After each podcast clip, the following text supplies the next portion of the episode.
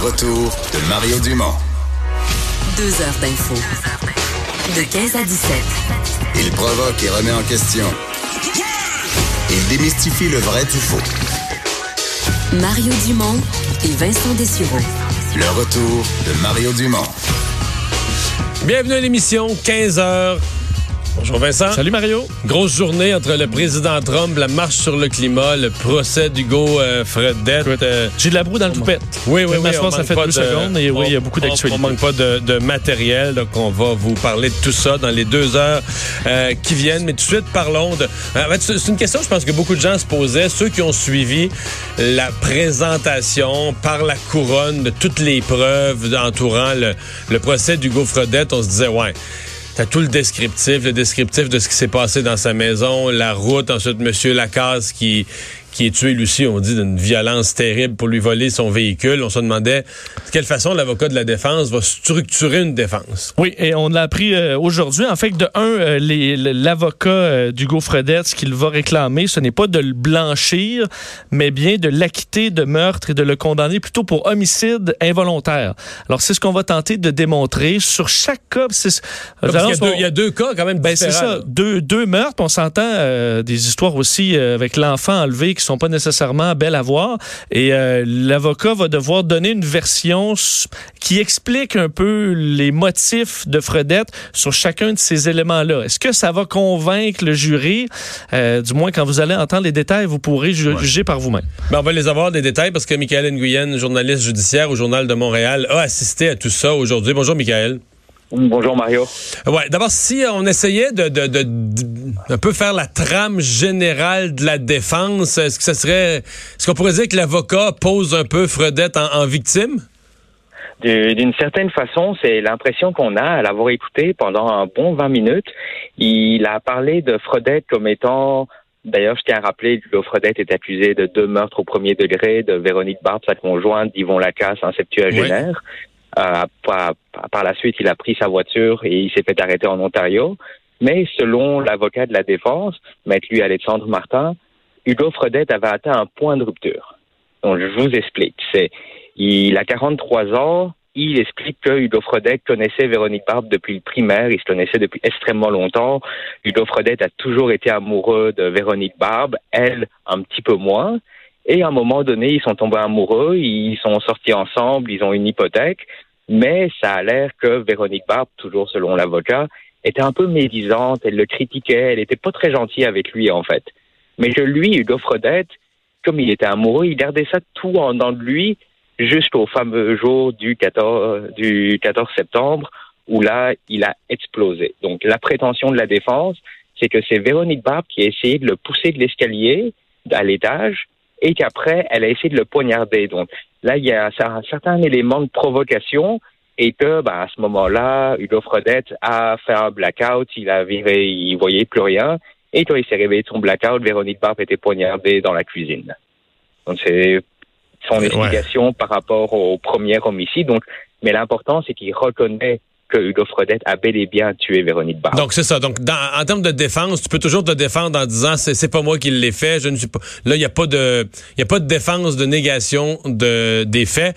Euh, Qu'est-ce qu'on dit euh, comme explication? Parce que bon, à ce moment-là, mettons qu'il se réveille à ce moment-là, la chose à faire s'il y a une personne blessée serait d'appeler l'ambulance euh, et de, de, de, de, de se remettre à la police plutôt que ça. Euh, il prend son véhicule, embarque euh, embarquerait ce dont qui est accusé d'avoir embarqué le petit bonhomme à bord, mais surtout d'être allé euh, chercher pour voler le véhicule, assassiner un deuxième individu. Comment parce qu'il faut, faut avoir une défense dans les deux cas, là, deux, deux, deux accusations Oui. pour meurtre complètement différentes. Comment l'avocat aborde le deuxième? Donc déjà, ça aurait été difficile de plaider autre chose parce que le, le premier homicide, ça a été fait en présence d'un enfant. Donc l'enfant, euh, un enfant a témoigné qu'il a vu justement Hugo Fredette attraper la femme, Ouais. l'amener sur le balcon. Donc déjà, ça aurait été plus dur. Mais là, il explique que parce que comme il y avait un enfant, l'enfant avait peur du sang, donc il a décidé de partir avec. Mais il dit c'est normal, ils sont tout son euh, tout son état d'esprit était teinté à ce moment-là. Il conduit, il conduit, il arrive à une halte routière de la chute, il décide d'aller aux toilettes, et quand il revient, l'enfant n'est plus là. Là, il dit, il regarde autour, Hugo Fredette, et là, il voit l'enfant qui est à côté d'une voiture qui est le véhicule d'Yvon Lacasse. Et qu'ils voient Yvon Lacasse tenir l'enfant. Donc là, une bagarre, une bagarre s'installe, tout le monde se frappe, et finalement, il lui fait une prise de judo et le jette à terre et il se conne la tête. Donc là, on comprend que c'est à ce moment-là qu'il est décédé et que sur le coup, il l'a mis dans la voiture pour ensuite euh, il a déposé le cadavre dans un boisé justement parce qu'il y avait un enfant qui était là et que ce n'est que beaucoup plus tard dans la voiture que là il se rend compte que ah ben l'enfant a du sang sur les mains, peut-être que c'est pour ça qu'Yvon Lacasse avait décidé de prendre l'enfant pour voir ce qui se passait. Mais ça, ça reste encore la théorie que la défense va essayer de prouver. Hmm. Mais, mais en, résumé, en résumé euh, il a été poussé à bout dans le premier geste, puis le deuxième ne serait qu'un accident où lui a pensé que quelqu'un a voulu protéger son enfant, puis s'est battu avec l'individu, puis il a gagné, puis l'individu est tombé, puis par accident, il s'est cogné la tête. C'est ça. Et la raison pour laquelle il a continué sa cavale, c'est qu'il s'est dit, bon, là, je vais être attrapé, c'est probablement la fin pour moi. Donc, il décide d'amener l'enfant à Niagara Falls une dernière fois. C'est pour ça qu'il se dirigeait vers l'Ontario. Et un autre détail important. Mais le détour, le détour par Rouen, le détour par Rouen Noranda, quand même, sur le chemin de Niagara Falls, c'est pas, euh, c'est pas direct, là? C'est pas à côté, en effet, mais l'avocat qui a une explication pour tout, évidemment, il explique, il faut pas oublier que l'état d'esprit de Hugo Frodette était malmené à ce moment-là. Donc c'est pour ça que c'est pas nécessairement rationnel tout ce qu'il a fait. Et quand les policiers l'ont attrapé dans l'est de l'Ontario, un des policiers avait justement témoigné que Hugo Fredette avait utilisé cet enfant-là comme bouclier humain. Puis là, justement, il disait, c'est parce que Hugo Fredette, il savait que c'était la fin, fait il faisait des gestes exagérés justement pour se faire tirer dessus. Finalement, c'est pas arrivé, c'est avec un pistolet à impulsion électrique que les policiers l'ont maîtrisé et qu'il a finalement été arrêté au hmm. terme d'une cavale d'environ 24 heures. Je reviens à la défense dans le dossier de Monsieur, euh, monsieur Lacasse. Euh, euh là, c'est parce que tu as suivi de plus près que nous la couronne, la preuve qui a été présentée par la couronne, mais il n'y a pas une experte qui est venue parler, une experte de, des, autopsies ou du sang, mais des scènes de crime, mais qui est venue témoigner d'une violence un peu plus extrême que juste un accident de tomber dans une prise de judo. Oui, en effet, il y avait énormément de sang. Donc, euh, c'est une experte en biologie judiciaire qui a expertisé toute la voiture. Elle parlait de marre de sang à l'intérieur. Mais ce qui est intéressant, c'est que selon elle, avec l'étude de chaque tache de sang, chaque projection, Monsieur Lacasse a été frappé à l'extérieur du véhicule et non à l'intérieur. Donc, ce qui voudrait dire que le corps, en fait, il a été tué dehors de sa voiture, du côté conducteur, un peu en arrière, parce qu'on voit tous les petits pigments de sang sur euh, sur la carrosserie et qu'après, il a été amené dans la voiture. Hmm. Après, est-ce que la théorie de Hugo Frodette va s'avérer? Il va témoigner, c'est ce que son avocat a dit au hmm. jury. Donc, il va expliquer et là, il pourra être contre-interrogé. Donc, euh, chaque petit élément, la couronne va sauter dessus, évidemment, pour, euh, pour le mettre en contradiction. Parlons-en du, euh, du, du, du, déroulement, parce que l'avocat de la défense donc, a présenté sa thèse de base. Et là, pour l'appuyer, il a annoncé quand même plusieurs témoins. fait, pour, ce que je comprends, c'est que dans un procès en défense, c'est rare même qu'on amène autant de témoins. Donc, plusieurs témoins, dont Fredette lui-même. Donc, ça va faire une... Quand même, ça va prendre un certain temps, là, cette, cet exposé de la défense? Oui, on a déjà deux témoins qui ont témoigné aujourd'hui. C'est une, technicienne de laboratoire qui euh, a analysé des empreintes digitales. Le témoignage était somme toute assez court. Honnêtement, je pense que personne n'a vraiment vu vers quoi ça se dirigeait. Mais en même temps, la preuve, c'est comme un puzzle et c'est à la fin que tout finit par s'embriquer et qu'on finit par comprendre. Ensuite, euh, il y a eu euh, la mère d'un enfant qui est venu témoigner. Encore là, ça a été très, très bref. Ça a duré quelques minutes. Il n'y a pas vraiment d'informations qui sont sorties de là. Et là, le procès, il reprend demain avec des nouveaux témoins. Donc, il a mis la table par rapport à ce, que, ce qui compte présenter au jury. Et après, ben, au cours des prochains jours, au cours des prochaines semaines, les témoins vont venir expliquer plus en détail justement, jusqu'à ce qu'on ait Hugo Frodette, c'est le moment très attendu où lui va expliquer. D'ailleurs, c'était important de le préciser, pendant que son avocat parlait, Hugo Frodette écoutait avec attention, puis tout d'un coup, on a vu qu'il a commencé à pleurer, il retenait ses larmes, il essuyait ses larmes dans le boss des accusés, tout ça face au jury qui pouvait l'observer. Hmm. Ben, on va suivre euh, tout ça. C'est quand même, euh, ouf, c'est quand même lourd et euh, même un peu étonnant. Mais on va voir comment, comment tout ça va se, va se dérouler. Michael Nguyen, merci pour ces précisions. Merci Mario. Au revoir. Ça va ébranler les jurés. C'est sûr qu'il se défend pas sur le, Sur le fond. sur là. le fond. Là.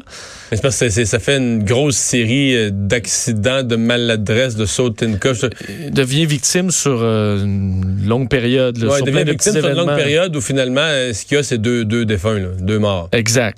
Est-ce que tu peux partir, toi, euh, parce que tu es irrité là, parce que les gens disent sur un Puis espèce de délire meurtrier? Puis il a tué M. Lacasse pour, parce qu'il, pour protéger son enfant, parce qu'il avait l'impression que M. Lacasse, le monsieur de 70 ans, bien tranquille, sans histoire, allait attaquer son enfant ou je sais pas quoi.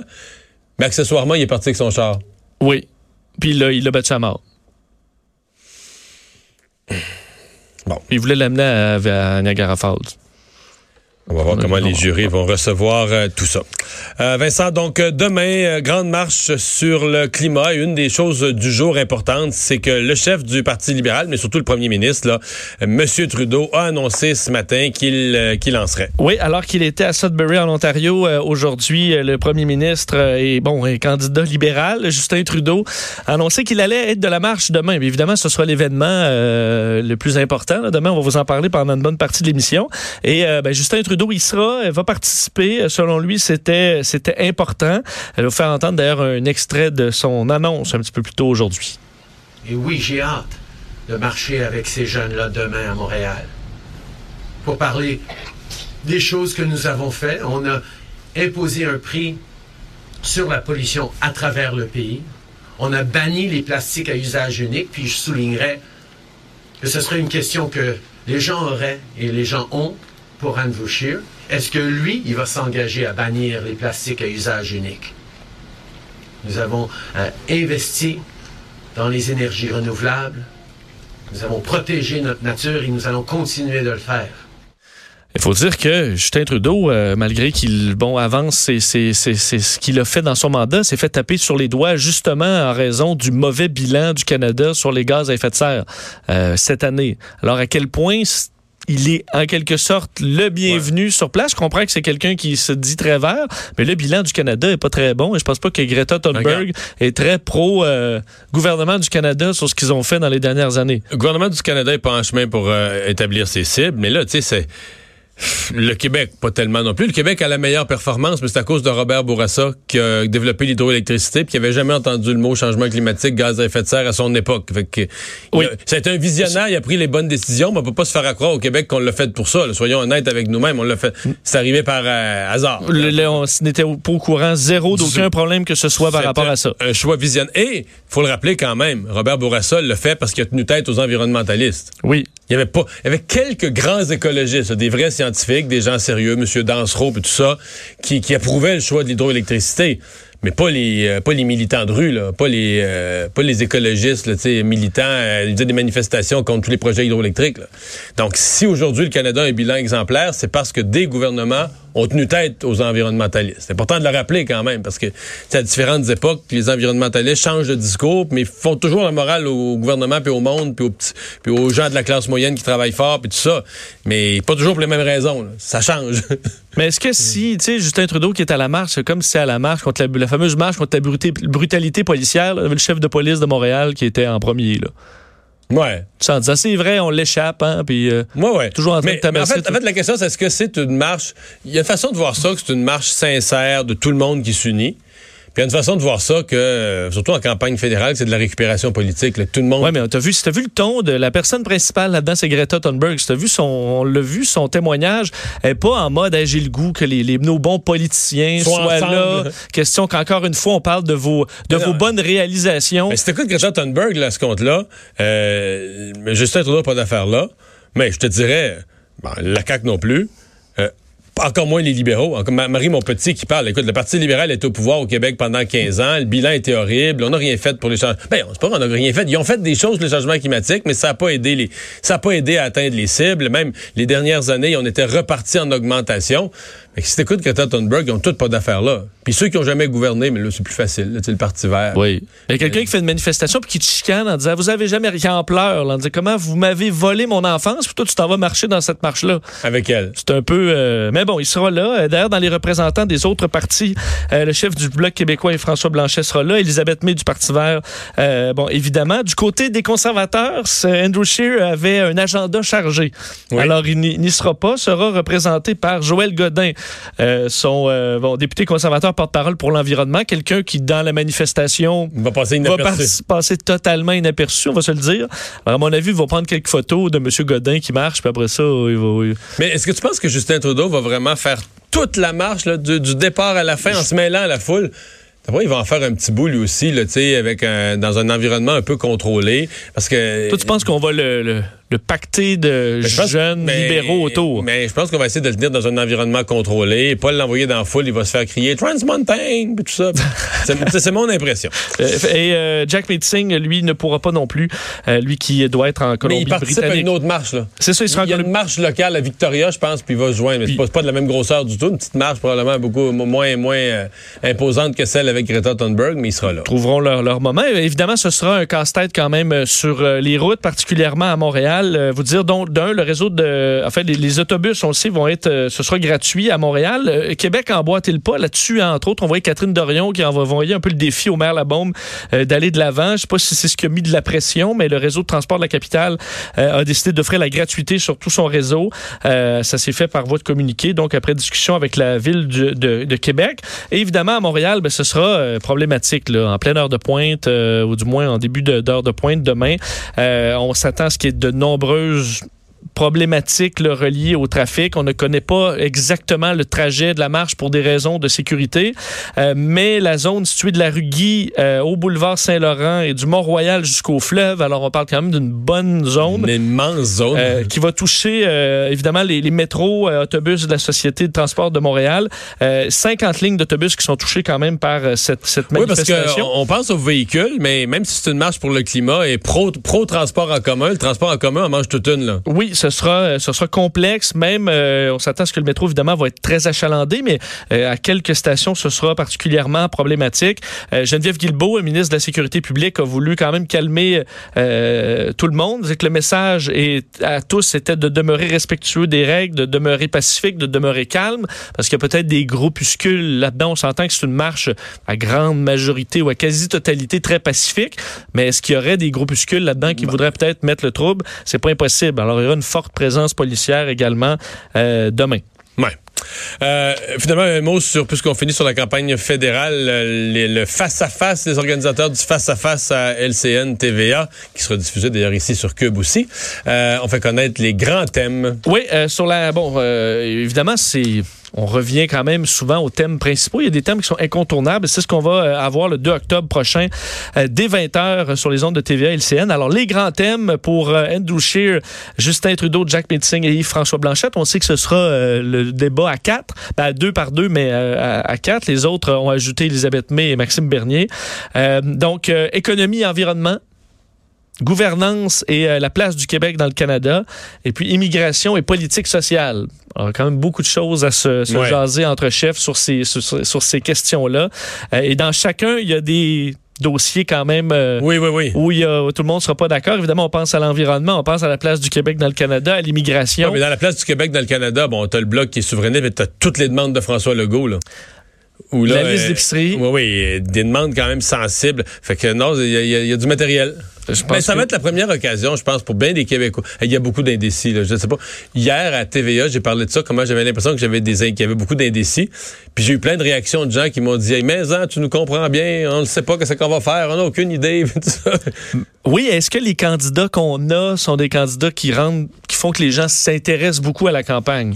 Parce que j'entends beaucoup, c'est ouais, Andrew Scheer, puis Justin Trudeau, puis Jack Meeting, puis il manque... Tu sais, ça, est-ce que ça fait je- sortir beaucoup les Je gens? vais te dire ce que je vois, là. D'une certaine majorité, ben pas de majorité, mais certaines euh, des indécis là, qui sont politisés, mais qui n'ont pas de partisanerie. Là, sais. Malheureusement, le NPD est plus l'air. faudrait vraiment que Jacques Médecine réveille quelque chose. Il n'y a plus beaucoup d'un choix. là. L'hésitation, c'est. On aimait bien Trudeau. On l'a bien aimé. Dernière élection, on a bien voté pour. Là, on a bien aimé Trudeau. Mais là, là, ça a perdu de son lustre. Euh, c'est un peu, euh, il dit une chose, puis c'est vraiment ça. Euh, L'Inde, ça a laissé une trace générale. de- Il y, y a quelque chose qui, y a quelque chose qui a glissé, là, tu sais. Mais il l'exclut pas, là, parce qu'il compare avec les autres. tu sais. Le bloc, là, là, le bloc est tentant. Tu sais, le bloc, c'était une farce, puis là, c'est plus, c'est plus une farce, là, parce que là, euh, oui, l'autre affaire de Justin Trudeau, c'est qu'il menace euh, beaucoup des indécis, c'est des gens qui ont voté CAC, là, puis qui sont pour la loi sur la laïcité, puis là, Ça, ça les ébranle beaucoup. fait que là, ça leur donnerait le goût de voter bloc. Ah, ben là, bon, Yann, c'est le Canada, va, va attaquer notre loi sur la laïcité. Mais là, ils repensent, c'est le bloc. Le bloc, ça donne rien. C'est c'est comme, un- ils sont jamais au pouvoir. C'est un peu un vote perdu, puis tout ça. Puis les conservateurs, ben là, tu l'as dit. Il y a des bons candidats. Quand ils savent, que dans leur comté, il y a une bonne équipe là, au Québec, tout ça, mais Andrew Scheer, ouais. On le connaît pas bien. Et puis, il nous inspire pas beaucoup. Puis, on lui fait-tu vraiment confiance? Fait qu'il y a tellement à jouer. Le, le- le chef qui va dans les face-à-face, puis les jours après, puis tu réussir à, à créer une espèce de momentum que les gens vont se dire, ben tabarouette, euh, dans le fond, ce message-là, ça, ça peut être du bon sens. Puis là, il est... Si Andrew Scheer, par exemple, faisait une grosse impression, si Justin Trudeau réussissait à réconcilier ce qui apparaît comme toutes sortes de contradictions, puis à dire, ben non, là, vous...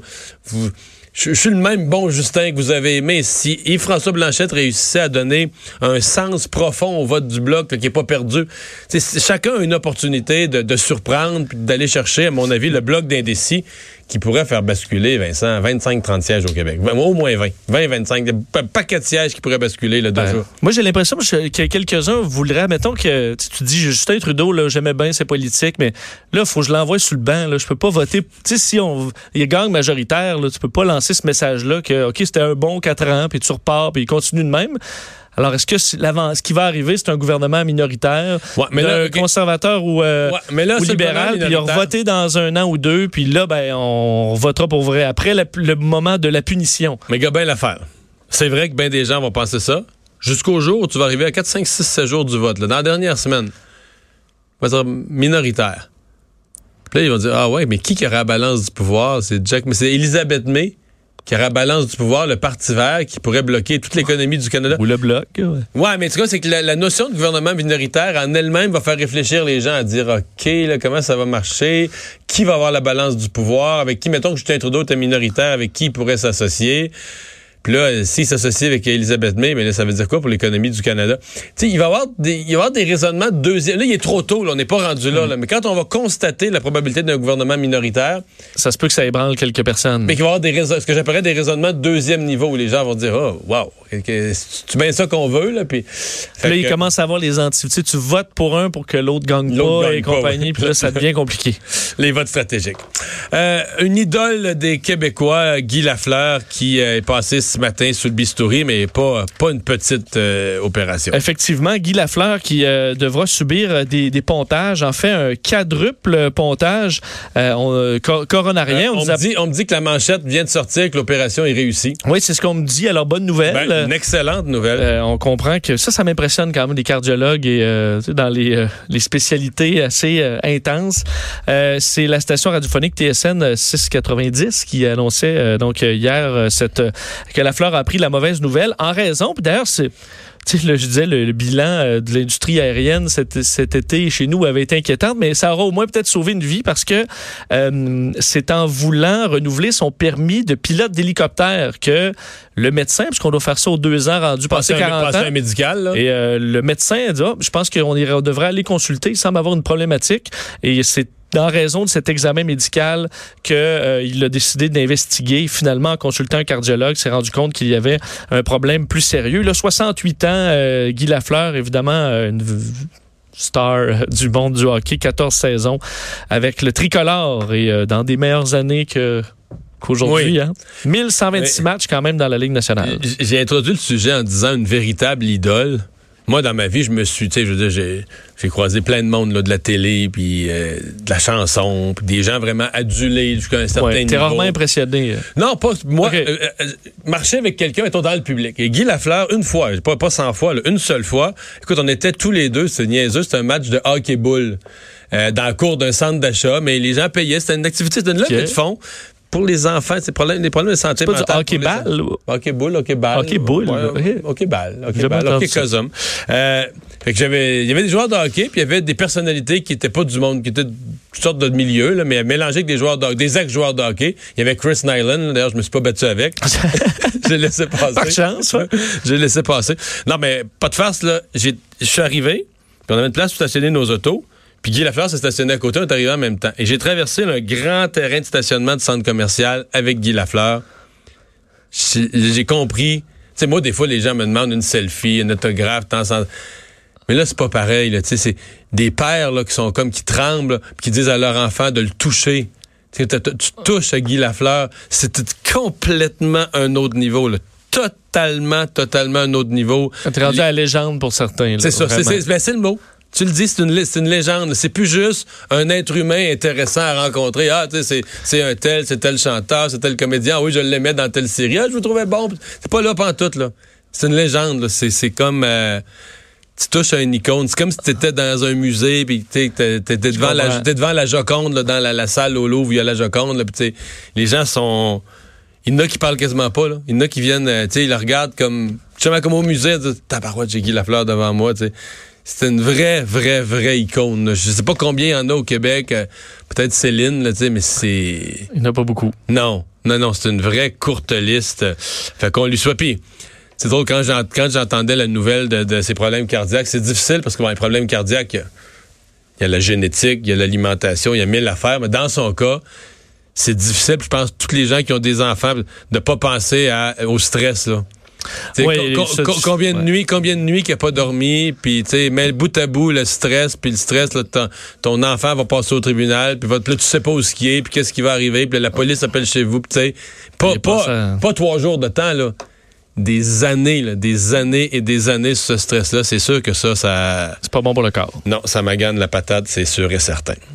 Euh, évidemment, décès de Jacques Chirac, là, ce sont des hommages euh, un peu partout euh, en France, même ici quand même, parce qu'il était plusieurs ont, souligné que c'était un ami du Québec. Oui, on s'en souvient, avec quand même un style. Tu sais, les politiciens français sont Ah ben souvent oui, quand hey. même impressionnants euh, de leur stature, et c'était le cas quand même de, de Jacques Chirac, qui a été président pendant 12 ans, deux fois, euh, évidemment, de la France, deux fois premier ministre, trois fois maire de Paris. Alors, une personnalité de politique française euh, d'importance euh, qui est décédé à l'âge de 86 ans. C'est l'époux de sa fille euh, qui a annoncé euh, donc euh, tout ça un petit peu plus tôt aujourd'hui. Président Jacques Chirac s'est éteint ce matin au milieu des siens paisiblement, c'est ce qu'il a dit. Euh, il, aussitôt à l'Assemblée nationale française, c'était minute de silence. Au Sénat également. Euh, bon, euh, le, le président de l'Assemblée nationale, Richard Ferrand, qui a réagi en disant que Jacques Chirac fait désormais partie de l'histoire de France. Euh, une France à son image, fougueuse, complexe, parfois traversée de contradictions, toujours animée d'une inlassable passion républicaine. Euh, donc, euh, ça a été, un, bon, évidemment, un personnage important de la politique française. Il y a On eu tout- il y a eu souvient, tous les rôles. là. Il était maire de Paris, il était ministre, il était premier ministre, puis il était président. Exact, ça fait quand même un bon, Oui. un bon tour. Euh, et évidemment, on s'en souvient entre autres pour la, son refus d'aller à la guerre en Irak, un peu comme, comme Jean Chrétien. Donc ça nous remonte en 2003, euh, à l'époque de, son ministre des Affaires étrangères aussi, dont on souvient Dominique de Villepin. Donc à cette époque-là, très très important sur la scène internationale. Euh, évidemment, il est sur la scène intérieure aussi. Il y a quand même plusieurs dossiers importants. C'est lui qui a mis fin à la conscription militaire. Euh, donc, ça a quand même Ah duré euh, longtemps en France. La reconnaissance de la responsabilité de l'État français dans les crimes nazis, euh, le, le cri d'alarme sur la gestion de l'environnement en France et dans le monde. Alors, des, des moments importants. Il y a eu quand même des, des- des difficultés aussi à travers ça, mais je dirais que c'est un personnage assez imposant de l'histoire française qui est décédé aujourd'hui. Merci Vincent. On va aller à la pause euh, dans un instant. Euh, il y a grève dans beaucoup d'universités, de cégep, euh, les écoles de la Commission scolaire de Montréal demain. Mais aujourd'hui, à l'UCAM, il y avait grève aussi parce qu'on avait besoin d'une journée pour préparer la journée de demain. On va recevoir les représentants de ces associations étudiantes.